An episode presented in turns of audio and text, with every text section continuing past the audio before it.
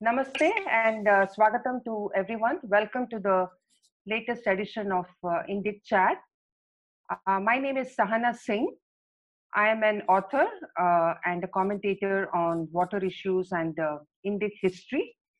I'm based in Singapore uh, and I'm a part of the Houston based think tank Indian History Awareness and Research, IHAR. And of course, I'm a member of Indic Book Club. So today we are going to talk to uh, uh, Professor Pankaj Jain, who is the associate professor uh, at um, uh, the University of North Texas in the Department of Religion and Philosophy. So he has recently uh, written a book called Dharma and Ecology of Hindu Communities. So uh, the book deals with the Hindu communities which not only worship nature ritualistically, uh, but they also protect and preserve the environment as a way of life. So he has written about these uh, three of these communities in India and focused on the Bishnoi community as well. So uh, let's welcome Dr. Professor Dr. Pankaj Jain. Uh, namaste ji. So I think uh, you would have been following the news in uh, India Yes. how uh, the Bishnoi community persisted for 20 years, Mhm. uh, got down to convicting a Bollywood actor. They did not get intimidated. Uh, Mhm. they did not Mhm. get bribed, and they ensured that uh, he was convicted. Of course, he's out on bail now, Right. but uh, but he was still pronounced guilty thanks to the efforts of this community. Mhm. And uh, so you you are an expert in this topic. You have uh, written this book on uh, dharma and ecology of Hindu communities. So I, I'm sure the people would love to know more about Mhm. the Vishnois from you. Uh, so Yes. uh, you have said that they are the first environmental activists in the world. Yes, they are. They should be called that, that way. Yes. Right. So uh, why do you say that? Uh, could you give a brief history? Right. So, uh, when I was uh, a PhD student at the University of Iowa, I took a course on religion and environmental ethics. In that, when we talk about environmentalism, they mention about Chipko movement uh, in Uttarakhand and uh, Vandana Shiva and uh, Ramachandra Guha, other scholars and activists. Mhm. Uh, but Bishnoi community is, was mentioned in a very passing reference, as if they, uh, but they, are, they was really not well known that time when I started my PhD back in 2006 time frame, 2004 2006. And I realized that Bishnois are na- known as a name, but not much is known about the community itself. And I, being from Rajasthan and Bishnoi community also in Rajasthan, I took it as my goal, my research topic, and I went to Rajasthan and researched that community thoroughly, textually, contextually, philologically, anthropologically, every, in every from every perspective, historical, archival research, and I talked to a lot of Bishnois and so on. So, so in, in that research, I found, to coming back to your question now, I found that uh, Chipko movement leaders themselves, uh, such as Sundarlal Bahuguna, uh, who still lives in Dehradun, uh, Vandana Shiva, uh, and others, have written that probably Chipko movement le- uh, activists, ladies, leaders, they took their inspiration from Bishnoi people. Because there is there is very famous legend of Amrita Devi. She should be called the first eco-feminist of the world because she was the first woman who led 363 men, women, and children, all of Bishnoi community, who literally hugged the trees, their uh, trees, Khejarli in Rajasthan, and they were killed by the soldiers. So they should be called as the first tree huggers of the world, first environmentalists of the world, uh, Mm. and, and whatnot. So that, And this is the 15th century, right? Because that uh, happened in, on 1730. That happened in 1730 when they Uh-huh. literally hugged the trees. oh, But that the was in community 18th century. Right, the community itself started even earlier. Uh, it was founded by a guru uh, whose name is Guru Jamb- uh, Jambheshwar. He was born in 1451. Mhm. 1451 he was born and uh, based on his uh, spiritual experiences based on his omniscience that he rece- received that he experienced he came out with 29 rules not Mhm. 20 and 9 right? 29 that 29 became the uh, name of this community bish noi bish means 20 noi Mhm. means 9 so So bish it's not. the, I thought he, they, he was considered a, a reincarnation of Vishnu, That too, that too. But uh, there, there is a little bit of a small controversy around the name itself. Some hmm. people still believe that Bishnoi may be synonymous with Vishnoi uh, hmm. because they worship Vishnu. They do worship Vishnu as their main deity. But mm-hmm. the, if, I, if, you, if you really go into the uh, details of their own uh, texts and so on, um, they they say that Vishnu word really comes from the 29 rules that were given by their founder Guru, Guru Jambeshwar. Mm-hmm. And that those 29 rules are the foundation of the entire community's lifestyle, their religion, their environmental practices, their hygienic practices, their theological uh, beliefs, and so on. So that 29 is the name for uh, the community itself, Vishnu 29. So that's the origin of their name. And I think most of those uh, rules are based on protecting the environment. Correct. So there are uh, these. Uh, so that's my main thesis of my in my book that mm-hmm. that uh, it's very easy for especially I living in sitting in Dallas, Texas, America. It's very easy for us Americans, I guess, if I speak as an American for a, for a, for a few minutes, uh, that it's uh, easy to quickly jump to the labels. Oh, that mm-hmm. community is environmentalist. That rule is an environmental rule, or that community is a spiritual community, or mm. that community uh, takes morality very seriously. But the fact is, which is now I'm now I'm speaking as an Indian now, but the fact is that the Indian language or Indian word dharma is such a beautiful word that it has such a multidimensional uh, meanings and layers of significances and meanings that the word dharma is applied, can be applied, and is applied by Bishnois and other communities of India not southeast, where it doesn't matter where they are. Different languages have the same word in all the Indian languages. That the same word applies for uh, spiritual practices. Same word applies applies for environmental practices, and the same word also applies for uh, morality and ethical practices. So dharma comes from the word uh, dhri in Sanskrit, which means to sustain. So the, the 29 rules that we are coming back to Vishnu is now, the 29 rules that they live by uh, th- there is an overlap. So the, some rules are about hygienic practices that we should take shower every day. You know, living in desert in 15th century, he came out. One of the rules says that you should take bath every day. That hygienic practices were highlighted back in 15th century when mo- much of the much of the world, I think, uh, we didn't even we, uh, much of the world didn't even have uh, this practice of taking bath every day.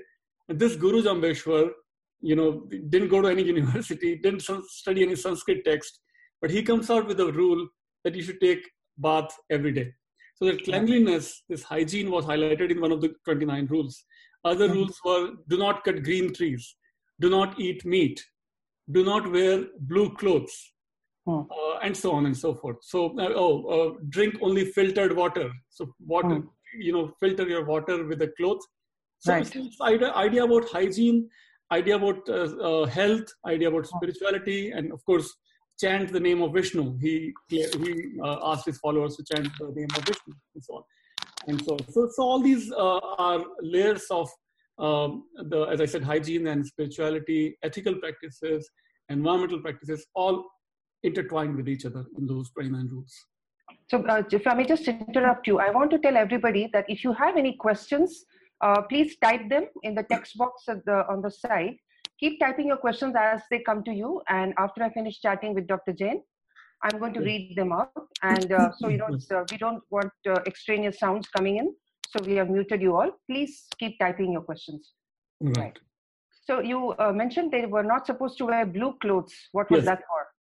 Right. So I was curious too. So why? What's wrong with blue color? But the you know the fact is, uh, what I discovered in, in when I talked to Vishnoi people that blue color apparently used to come from some bushes that were that were to be you know taken out of uh, the roots. That's how you get blue color from some flowers or some uh, leaves. So to avoid cutting any green uh, vegetation from the desert, he prohibited the blue color also. So that's one of the. Oh, one of the rule also was to not consume alcohol or uh, uh, opium. So that's also one of the rules. So there are all these rules which are totally right. intertwined and, and overlapping. Right. The hygiene part might have been a little difficult because if there oh. is not enough water, yes, and if everybody is required to have a bath every day, that's exactly uh, that's exactly that's uh, yeah that's exactly right, and that's why it's it becomes even more interesting that he was obviously cognizant of the fact that there is no water, right? there is very less water. But but Bishnois are should also be called as one of the earliest rainwater harvesters. So they very very meticulously preserve every drop of the water that that drops uh, in that part of Rajasthan. It's uh, about three fifths of the state. Rajasthan is uh, the largest state in India by area. Almost half of it is all desert. So the rainfall is very, very less in that, that part of the, part of India. So, but every drop of water is very meticulously harvested by Bishnois. They have these kundis and kunds and tals, and there are different words, sarovars and alabs and so on, bavdis and so on. So they are really, really very curious, very uh, careful in the way they, they preserve the, uh, every drop of water. So, which is why I find them interesting because I write a lot on water issues. Oh yeah, yes. Uh, so, and so they have actually conserved the water and made it yeah. available for them to be hygienic as well. Exactly, and and yes, and then um, there are uh, several documentaries on YouTube. You'll see that Bishnoi women, even though they even when they fetch water from these these uh, sarovars and bawdis and so on, you'll see them uh, actually filtering water using mm-hmm. their clothes and then they will you know walk for several miles and bring water to their villages it's it's a daily part of their routine the water is most precious uh, in in that part of in, uh, part of, of, of so i was reading your book and i found it interesting when you mentioned that many of these uh, leaders i mean these communities don't uh, like to be called uh, environmentalists or uh, ecological warriors. Right. It is it is a byproduct of their dharma, right? So when you ask right. them whether yes. they are environmentalists, they say no. Correct. So, uh, so again, all these are you know, interesting English words, ecological warriors. right. But in fact, uh, very interesting. That's amazing uh, perspective of so-called warriors, even that wherever, whenever they led some kind of a war for their ecological resources, the enemy, who was a hunter or a poacher, in in the most celebra- uh, most popular cases, it mm. was a change of heart for the enemy so when hmm. the, when 363 people die, Bishnoi people die, right? Uh, mm-hmm. uh, in the Amrita Devi's uh, sacrifice in 1730, the king of Jodhpur has a change of heart. And immediately after that incident, he, he makes a proclamation that in Bishnoi villages, not mm-hmm. a single tree will be, will be cut.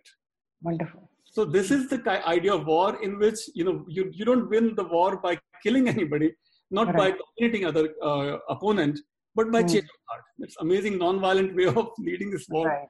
That's exactly what happened. And, and many other examples. We just, right. uh, we still, I think Bishnois are still known mostly for Salman Khan case or, right. by, or for the Amrita, Amrita Devi's case. But there are hundreds of examples in which many, many times they have led these uh, so-called battles or so-called activism, even mm. in the hmm. modern times you know, I, in my research, I just kept searching in Times of India, Indian Express, Hindu, all the major newspapers, English, Hindi. I kept mm-hmm. on finding so many examples where Bishnoi people are still at the forefront of laying down their lives to right. save a deer, to save a chinkara, to save a black buck, to save some trees, to save some birds, and so on and so so forth. so every... it's wrong to think that Salman Khan was singled out. Right? Some people think because he's a celebrity, they pursued it more with him. That's not the case. That's absolutely not the case. There are hundreds of examples right from 1451 when uh, Guru Jambesh was, was born and 1730 when Amrita Devi led that sacrifice. There are hundreds of other examples in which, oh, after Salman Khan's case, which is not uh, this other case, which is not so popular, I'll share with you. You you may have already read in my book that Mahendra Singh Dhoni, the cricketer, was also uh, you know uh, was also uh, he apparently uh, attacked a horse in uh, at one of the events. He, he, he sacrificed some animal. He did some animal sacrifice. So Bishnoi people were after Mahendra Singh Dhoni also. They requested him to apologize that you, why did you kill an animal? You cannot do that, and they wanted some kind of a some kind of a reproachment against Mahendra Singh Dhoni also. And there are other many other examples. There are another film shooting happening in Bishnoi villages where something similar happened and, and Bishnois were always at the front. So Salman Khan is not the only celebrity, there is not the only person. Bishnois, mm. wherever they see, middle of the night, doesn't matter, they will rush to the uh, spot, they will catch the hunter, they will uh, catch the poacher, they will lay down, lay down their. Many times Bishnois are always without any arms. Uh, they have no gun or, uh, or anything, but the hunter or poacher always comes up with a, with a, with a gun. So many times these Bishnoi people are killed. Mm. So that's their story for hundreds of such cases. Uh, so they keep patrolling their uh, extremity, the extreme, uh, uh, the ends of their territory all the yes, time, just yes. to see that nobody is poaching. But it, sometimes it happens in the middle of the night, right? Mm. So, so, but as soon as they hear any this sound, this noise of, of a gunshot, they will rush to the to the spot right. and capture the hunter or poacher. So that's the story for for for hundreds of years. Right. Salman Khan is just one one small uh, example. Yeah, very small. So, example. did you uh, when you met them and talked to them, did you actually talk about Salman Khan any time? What what did they no, think about um, him? Yeah, yes, yes. So uh, Salman Khan case happened in 1998. I was hmm. already in America by then. I came to this country in 1996, but I was born in in this very very. Uh, I was born in a place called Pali, which is actually the same district where where this village is uh, very uh, on the, on the border of Pali and Jodhpur, where this, this incident actually happened. But when I went back for my research in 2006, I did ask uh, all many Bishnoi people, and everybody said yes. Of course, it happened. Salman Khan, of course, killed the deer, uh, the black buck, and the chinkara. There are a couple of incidents actually, not just one. As you also tweeted, right, that he was uh, he went for the two hunting cases against chinkara, one uh, black buck, and so on. And so, yes, Bishnoi people uh, definitely believe, and, and many have seen uh, uh that incidents, that actual spot. I, they took me to that actual spot where oh. they buried that, that deer, that black buck. So they also took, I also went there, uh, mm-hmm. that actual spot where Amrita Devi also, where Amrita Devi was killed. So I actually went to all these places and saw that Bishnois have tremendous pride, tremendous uh, uh, confidence and pride. you know, they, they hold these figures in high esteem, whoever sacrificed their lives to save these animals or, or birds or, or so on, or trees, yes. Right. All these things yeah, I've actually seen. So yes. um, I, I, was, uh, when I was reading your book, I found that you pointed out to a dichotomy that on one hand you have the urban educated people who right. are uh, who are uh, into climate uh, into environmentalism because of climate change biodiversity and all those alarms raised by right. the media yes. and on the other hand you have the rural people who right. speak vernacular languages. Right. They don't know anything about climate change. Yes. They probably don't know what is a word called biodiversity. Right. But right. they have made it a way of life to be in harmony with nature. Right. So right. There is a dichotomy. Right. So at least back in 2006, when I was working with Bishnoi people and I was going to these villages uh, from Bikaner to Nagaur to Jodhpur to Pali, all these places in the desert of Rajasthan, at least that time they didn't really care for these terms such as climate change or biodiversity or environmentalism or, or, or ecology or so on. It was just a matter of practicing their guru's words. What guru taught them, 29 rules, uh, they still live by that, uh, that same 29 rules. And then there are 120 shabdas, what they call as shabdas. Shabdas are their sacred texts of the preachings and teachings of the guru, Guru Jambeshwar. So 120 shabdas and 29 rules that's what they care about and, and it doesn't matter what modern science tells so even before these terms were coined climate change or biodiversity or whatever they were already doing these things as, I, as we already just mentioned right back in 15th century 16th century 17th so they so they it's matter of life for them. It's matter of dharma for them. It's matter of uh, living their life by the by the guru's teachings yes. But the urban people urban indians or uh, urban americans uh, mm-hmm. they are obviously very cognizant of the climate issues or environmental uh, environmental issues and so on. So they, uh, what I found uh, that uh, most global uh, uh, organizations or even even spiritual networks such as Sai Baba, Satya Sai Baba's network or Art of Living or or many many others who are more urbanized in their approach I saw that they are very conscious that, oh, this is our environmental project, this is our uh, health project, or this is our spiritual project. I see those clear categories in which they categorize their work. Whereas communities like Bishnois, it's all dharma. It's dharma to protect the trees, it's dharma to live by the guru's uh, teachings, dharma to uh, filter the water. It's all about dharma. So that's the way I uh, have uh, shown in one of the chapters in the book. Yes. So you actually said that uh, you know, infusing sacredness or shraddha into all the objects of nature, like mountains, rivers, right. uh, various um, uh, ob- objects in nature, helps uh-huh. to preserve it rather than the secular scientific outlook. You you felt that the secular scientific outlook is probably not inspiring people to take care of the environment as much as when it, the sacred part is reinforced. Yeah. Is that is that what you said? Uh,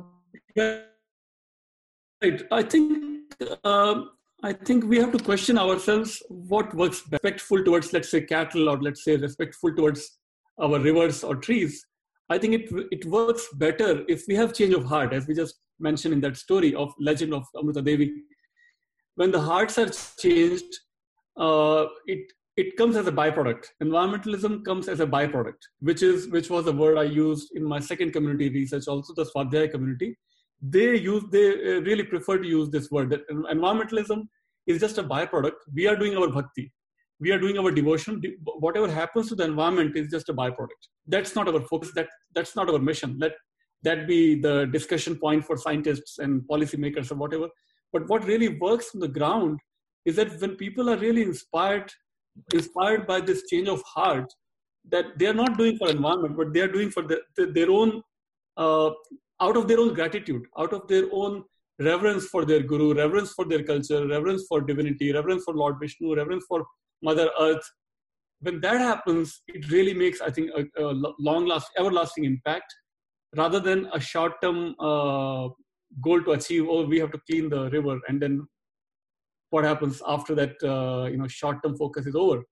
I think mm-hmm. that's not as long term and as not as solid as uh, when it, when it happens out of change of heart no actually it is there in the mainstream hinduism as well we when we are mm-hmm. supposed to uh, take care of the ganga right yeah. so in, so the vishnus are actually doing uh, putting into practice what we all believe in yes you know? exactly yeah sure so they, uh, do they call themselves Hindus? Determination to practice their uh, their uh, teachings and their values in uh-huh. some, in some more seriousness, I guess. Right? So are they aware of the Bhagavad Gita and the, the various Hindu texts? The, the... They have heard the names of these texts, but most of them are, uh, at least when I was roaming around in back in 2006, it's already 12 years now. at that time, most of them were, uh, you know, not Sanskrit scholars. They cannot uh, read the actual Bhagavad Gita. I mean, many Hindus in cities also, they cannot read the Sanskrit text of the Bhagavad Gita, but they have read the Guru's Shabdas that is very meticulously preserved by Rajasthani poets, Rajasthani uh, saints and poets and so on. So whatever they had learned was from the Guru's teachings, and that's all in the archaic Rajasthani language, not even modern Rajasthani language.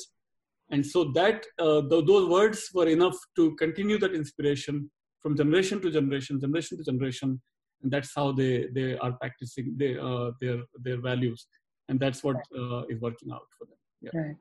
So uh, when I was reading your book, I could see that uh, there are, uh-huh. I think there are two main threats uh-huh. Uh, to the existence of the Vishnuis. Mm-hmm. Uh, one is, of course, development, so-called mm-hmm. modern development, which needs more land. You need right. to build highways. You need to more have. You need more cities Right. You need to move people out from the existing cities and have uh, uh, satellite right. cities. So you need more land. So that will always be a threat for Vishnuis. Their land and it will always be coveted by real estate sharks. That's one. The other uh, threat is uh, proselytization. I could, uh, I can see mm. that when I went to the Joshua Project website. Yeah. Joshua Project, as most many people know, keeps a database of all the ethnic communities in the world which need to be converted, which they want to bring into the fold yes. of Christianity. Yes. And they, uh, I could see that they have said that there are some 900,000 uh, Vishnois in India, and they have put them all in the, where they are on the map. Yeah. So there is a threat from the missionaries. Right. So, right. Uh, they convert convert to Christianity. There's a possibility they will lose that reverence for right nature. They yes. they'll definitely. I mean, there's not just a possibility, but they'll lose right. that reverence for nature. Yes. So, did you think these are the two main threats, or there are more? No, these are, I think, the two main threats. Yes, you're uh, you're right about that. Uh, in fact, there is another community called Sora tribe in Andhra Pradesh, South India. Mm-hmm. Uh, so there is a fascinating documentary uh, for Sora tribe. If you search on YouTube or Vimeo.com, you can see that when they were practicing their indigenous practices and beliefs, they were actually uh, very uh, they were actually taking care of their natural resources very very carefully but as they converted to Christianity, their connection to the nature actually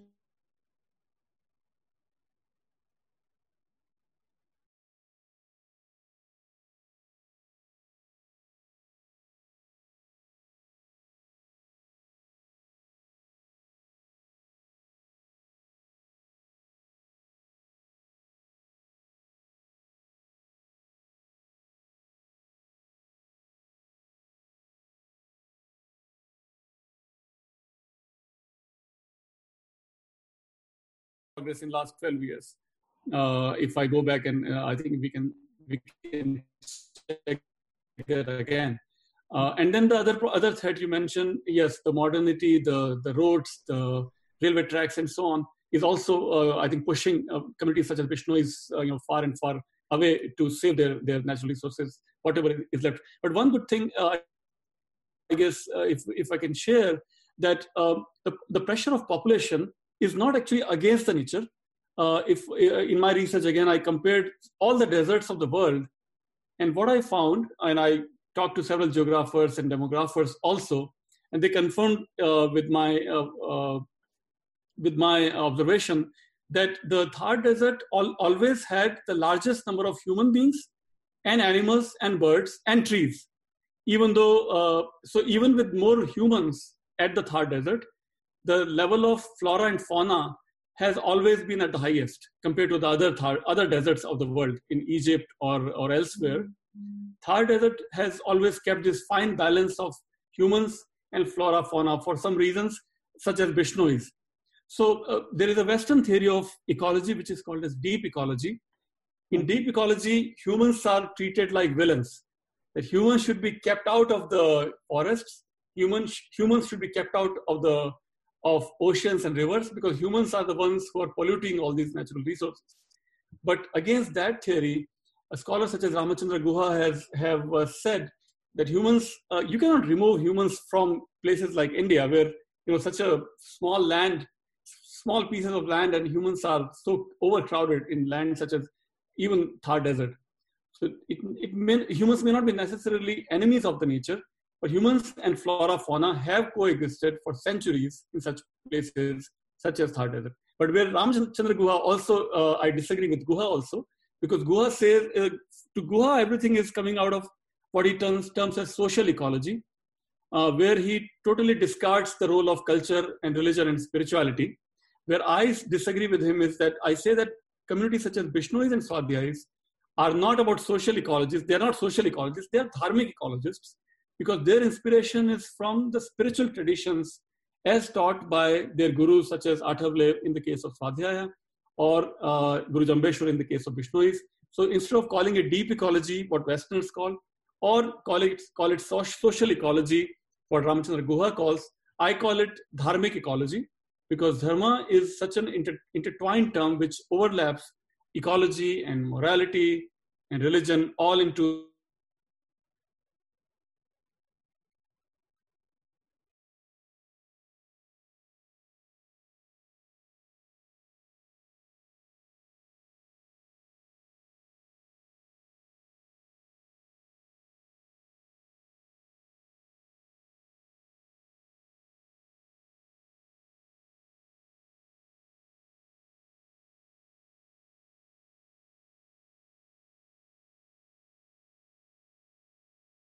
this ratio of humans at a, at a, at a desert. And yet you see this thriving flora and fauna because of communities such as Bishnois and Jains also, who are, you know, who take pride in non-violence, who will not hurt even a ant, even a small ant or small bee. And there are several other communities. There are several other communities that nobody has researched. There is a village in also not too far from where Bishnois live, where Jains have been feeding cranes, Siberian cranes, for mm. centuries and birds are more intelligent, I guess, in some ways than humans. So birds know where they are totally, you know, they will never be hurt. So thousands of these birds come, you know, in, in a very nice discipline. They will come, make sure to come to those villages, take their food, and go back to Siberia. That is so not just a sanctuary. It's not just sanctuaries. It's not a sanctuary. It's it's not a government sanctuary. It's just a village I think it's called as uh, or some Khichan village. I have to go myself. I've not been to that village. It's also in Jodhpur district in, in Rajasthan in, in the desert region. And to the thousands of, of those birds go to that, that part of desert and they go because they know that people are totally non-violent. There's no violence against them and there's, there's nobody, no hunter, no poacher. There are such communities. And because, again, because of, I think the dharma, which uh, takes care of the ethical values that, you know, violence is bad dharma which says that you don't hurt others because you will accrue negative karma it will be hurtful for your own soul right so there is a spiritual angle there is ethical angle and in turn as a byproduct environmental angle is automatically served you don't have to tell Bishnois and Jains living in those villages that you have to be you have to take care of your climate or you have to take care of biodiversity. There is no worldwide uh, life fund, uh, you know, funding any NGOs there. You go and you know uh, save these uh, environmental resources. It all happens as a byproduct. So my concern is the next generation, the younger generation, because when yeah. they go to schools, I don't know which schools they're going to. These Bishnoi uh, community members, their children, what kind of schools are they going to? Yeah, no, that's a that's an interesting angle also because when I was there in in that small place Pali, I went to a Hindi medium school and I, uh, you know, learned in a very traditional manner. But now I see, I go back, my uh, next generations are going to mostly you know missionary run English medium schools where uh, I'm I hope they are still incorporating the communities such as Bishnois. Uh, I also found out in my research that at least in the Rajasthan board school textbooks, Bishnoi community are mentioned, Bishnoi people are mentioned as the protectors of the environment. At least in that reference, they are mentioned in, in a passing reference. But I hope that in uh, Hindi medium schools or English medium. Uh, uh, that's the Rajasthan, mostly Hindi medium schools. Rajasthan board schools uh, are mostly Hindi medium schools.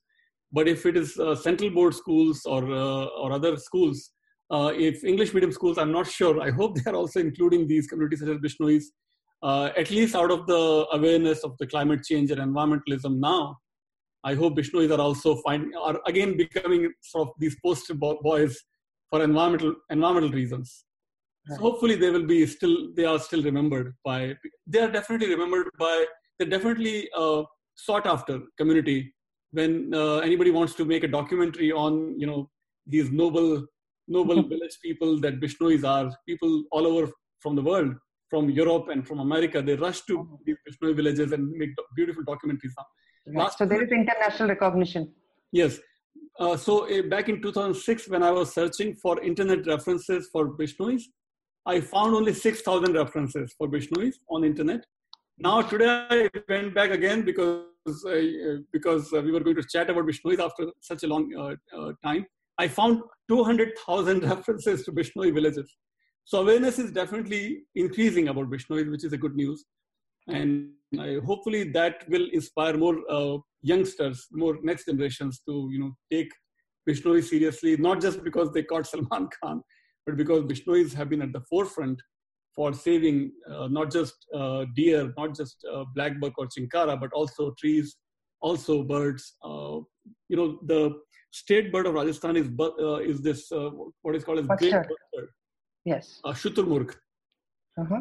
So, so those birds were also because of Bishnois, uh, they were they are saved. Otherwise, you know, hunters have uh, would have already wiped them off from from Rajasthan. Another any example, particular reason why they are special for, to the Bishnois?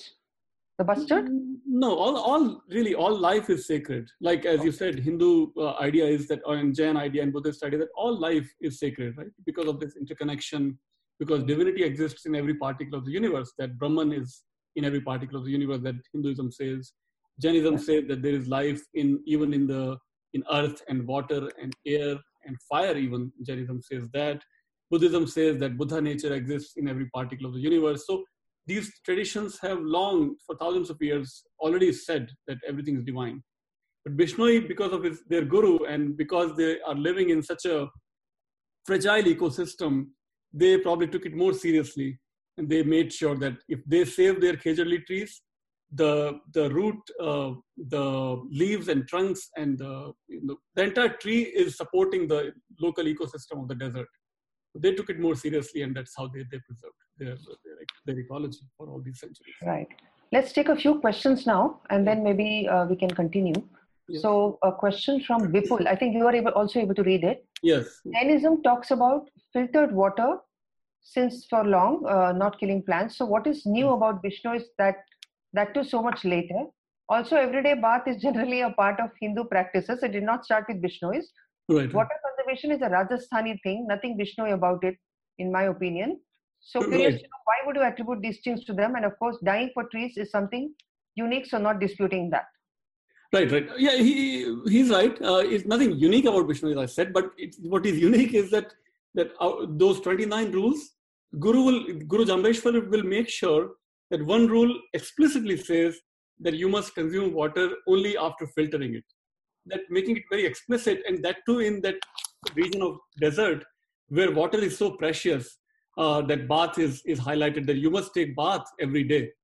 That making it a, making it making it a explicit rule, I think, is, is pretty unique to Bishnoi culture. That's what I said. That's all I said. But of course, I know that uh, you know my grandmother, I being a Jain, and my grandmother would, of course, uh, you know, filtering water is very common in in Jain tradition also. So of course, that's not unique to Bishnoi. It's, so it's not cited as a rule, uh, maybe yeah. Uh, as much as it is in Bishnois. There is Yes. a general understanding in Hinduism that we have to be clean, right. but I right. think here they made it very explicit. they made it a rule out of 29 rules one rule is to take filtered water second rule is to uh, take bath every day that's very unique that's pretty interesting for for uh, for a region where water is so precious Right. right Uh, and then there's a question on this uh, 29. What is the significance?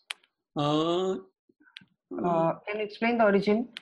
This now or 29? What is the significance? Of course, it means the 29 rules. yeah But why did they choose 29? Maybe he, that is his question, I think. uh, that I, I mean that's just been 30, it could have been 20. it could have been he just covered the you know whatever he wanted to teach in those 29 formulas or 29 sutras if it if he was a sanskrit scholar he probably he would have called it 29 sutras. But 29 rules is what he called. So it became 29 the nothing uh, but the 29 number became significant after those rules. So in some literature i found that Bishnois are called as 29ers because of these 29 rules. So that's just uh, just a number, but that, that those 29 rules cover everything from hygiene to health to spirituality to, to ecology. Uh, does it talk about uh, marrying uh, another Bishnoi? Like, you know, they had to marry within the community. Is that also practiced? yes, so uh, uh, uh, so we have to remember that Bishnoi community when it was formed, Guru Jambeshwar was accepting new people to join Bishnoi community. But after he passed away, after the next generation, Bishnoi became pretty much pretty much kind of a jati. So you are born into being a Bishnoi, but when he was alive, he was still accepting you know local Jats, local Rajputs, local communities to come and become Bishnois, become his followers. Whoever was his follower became a Bishnoi. Right. So that time, uh, uh, I think the same Hindu style marriages were happening, and then after that, uh, after he passed away and Bishnoi became a you know concrete, tangible community, then uh, they have this ritual of water ceremony. So after a, kid is born, they give a sacred water, give the sacred water to the child. So you become a Bishnoi. It's kind of a uh, something like janeu, taking a janeu for a Brahmin child in in Hindu community. You become a you know more formal Brahmin after after that janeu ceremony. Similarly, there is this pal ceremony. Pal meaning water. So after that pal ceremony, you become a formal Bishnoi. That kind of a similar ceremony hap- uh, exists for every uh, sanskar. So for wedding ceremony also there is a unique uh, ceremony for wedding. I didn't really experience, I didn't observe a wedding uh, ceremony in Bishnoi community, but I, I know that there are some traditions which, which are a bit different. So for example, uh, we talked about birth ceremony and this pal ceremony for a child, wedding ceremony. For death also they have, they have a little bit different. They don't really cremate the dead bodies, they bury the dead bodies in Bishnoi community. Uh, and the, the idea is that the dead body should go back to the five elements of the nature without destroying more trees, more uh, wooden uh, elements from the nature, just returning the dead body to the to the land, to the soil. So do they bury, but there's no tomb or anything. They just, uh, Just bury, right? there's no nothing to mark the place where they buried, Mark. right? Nothing to mark. But for their guru, Guru Jambeshwar, there is a huge, almost a tomb like a structure where I actually went. It's uh, in Mukam, the sacred place where he attained his samadhi. So there is a, this very wide, huge uh, structure. Uh, uh, the place is Sam- Samrathal, where he attained his, his enlightenment. That's where you see this almost like a tomb kind of structure where every year all Bishnois gather there and there are a lot of uh, festivals, ceremonies, kind of things happen at that. So I don't know. There's somebody called Jagat Guru Das who's saying, uh, who asked whether they bury their dead or throw into Ganges. I don't know about No, throwing into. Ganges. I don't think no Ganges. uh, that is allowed in any community. Uh, right. Throwing a body into Ganges is not the way, I'm sure. No, Anywhere they bury their dead is what I found. they bury, and uh, Mhm. so I don't know what where he said. It's mentioned by W. Crooke. W. Crooke says that. I am not aware of that. Uh, W. Okay. Crooke or throwing into Ganges. All I'm aware aware of is that they bury their dead bodies. Yes. Right. So for the Hindus also, from what I know, you're Uh-huh. not actually uh, required to. Uh, uh, you're not. You're not supposed to actually pollute rivers. Correct. So correct. you know, it's the, the what they are doing today, putting all kinds of things into the rivers, is not really uh, mentioned in any of the uh, Correct. texts. Correct. That you should not pollute. Most of the texts that I have referred to. Right, right, right, right. Yeah, yeah. So, a question from Indy Strings who says, How can we identify Bishnoi people? Uh, do you mean physically? Uh, do they look different physically? Uh, no, They look I mean, do they dress differently? Or no. Uh, but many of the Bishnois have their last name or surname as Bishnoi. So one of my most, uh, you know, most helpful Bishnois, uh, he lives in, he shuttles between Dubai and in India, uh, Rajendra Bishnoi, for example. So his his last name is Bishnoi, his surname is Bishnoi. Uh, then there is there are other uh, many many Bishnois who do not have surname or last name as Bishnois, but yet they are part of the Bishnoi community. That also happens. But most of the Bishnois now have adopted their surname itself or last name. In, in America, we call it last name. In India, we say surname. Uh, Bishnoi itself is their last name, so you can easily identify. There are some MPs in India who are Bishnois. There are some ministers in Rajasthan government who are Bishnois, uh, and so on. So Right. that is one way to identify Bishnoi easily. Yeah. Right? So, have I missed any question? Uh, any more questions, people? Uh, Uh, I don't see. So, uh, so there's one interesting term, uh, uh, uh, observation that you made in your book, where you said that Mhm. uh, that uh, you know uh, you said that the, late 20th century Christian thinkers had to Mhm. reinterpret Yeah. their scriptures in order to make it uh, make them eco-friendly, whereas Yes. for us, uh, right, right, for right. the for the Hindus, they don't need to do that. It's already Yes. there in, in their uh, right, scriptures. right, right, right. Yeah. Yeah, because for uh, for Christianity, the, the tension was that what is sacred is the creator sacred or creation sacred. There's still this tension.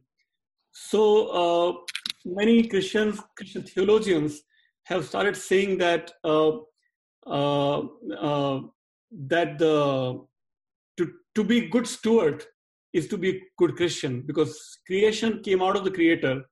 So if we take care of the creation, we are fulfilling the mission of the Creator.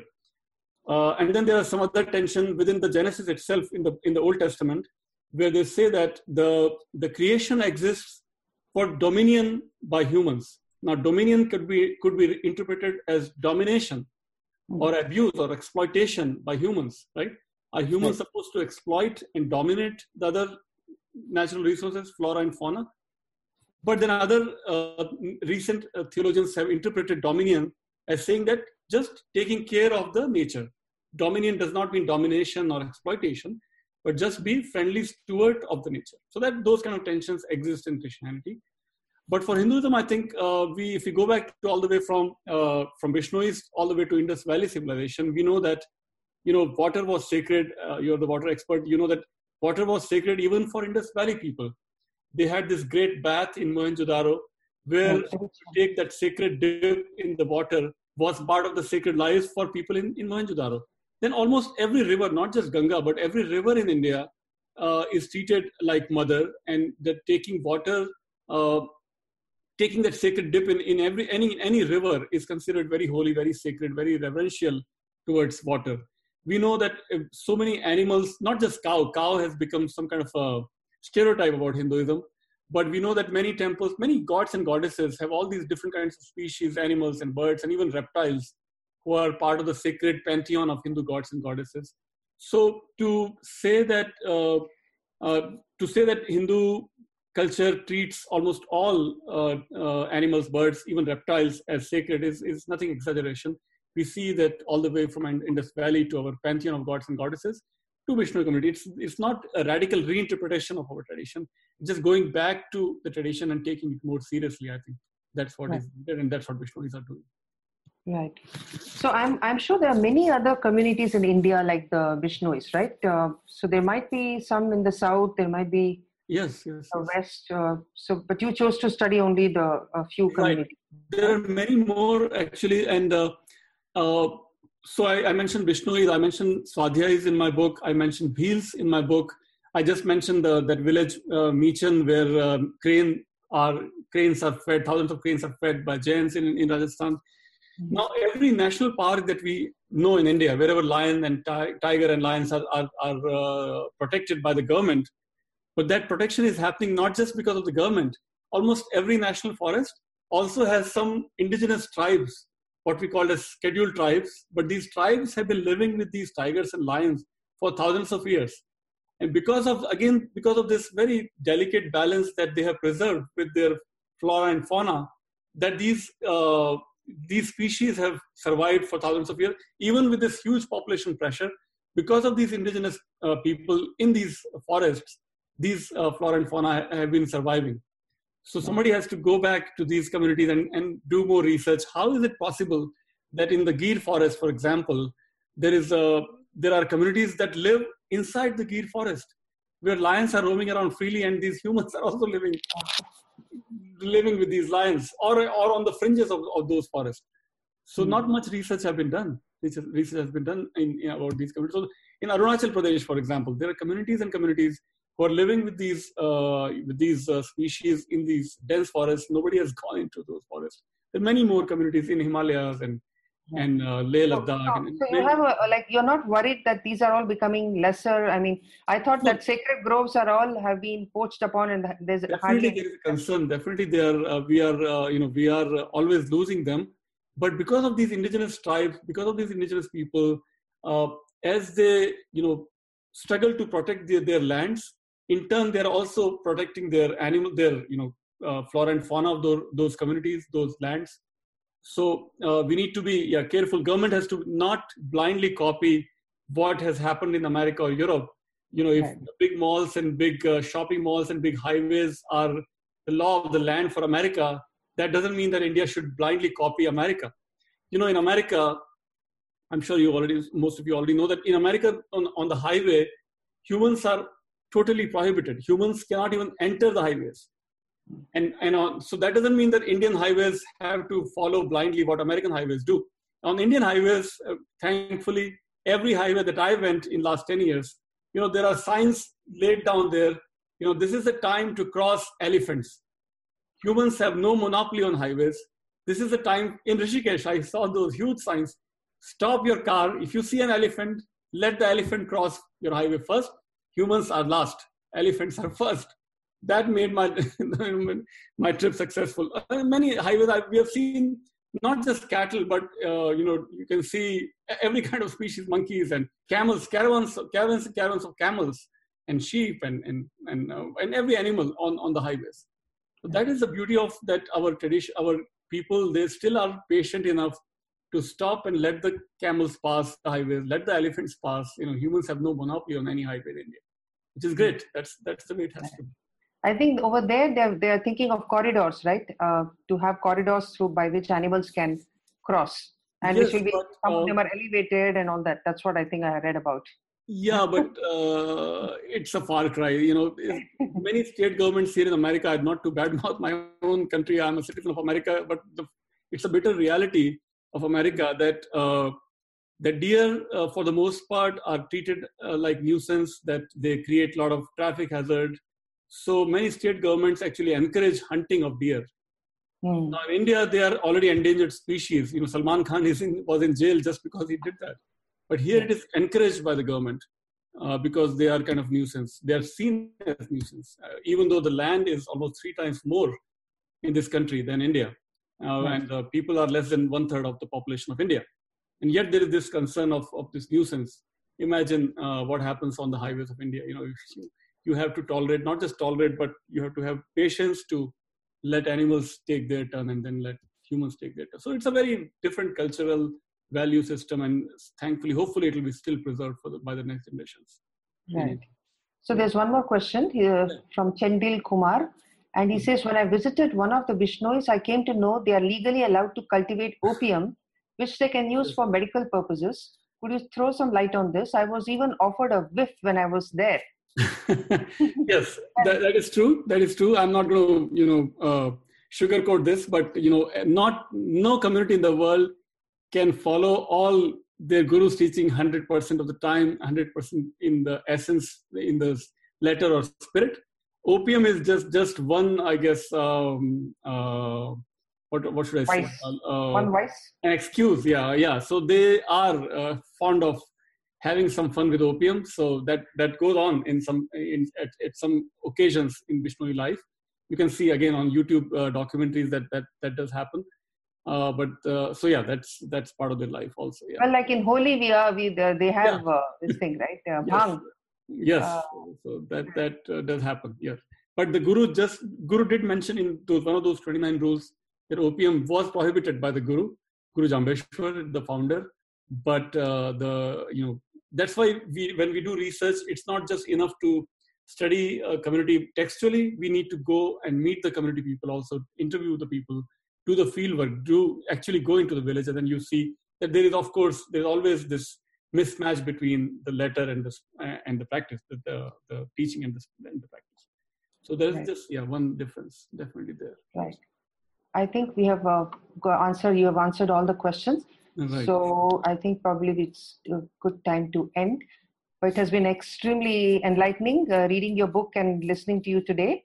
You have highlighted. I know. I don't know if you're the first one who's actually examined these communities from the Indic lenses. Probably you're the first one. yeah, from Indic lens or Western lens, no scholarly book on any uh, any book on culture or ecology.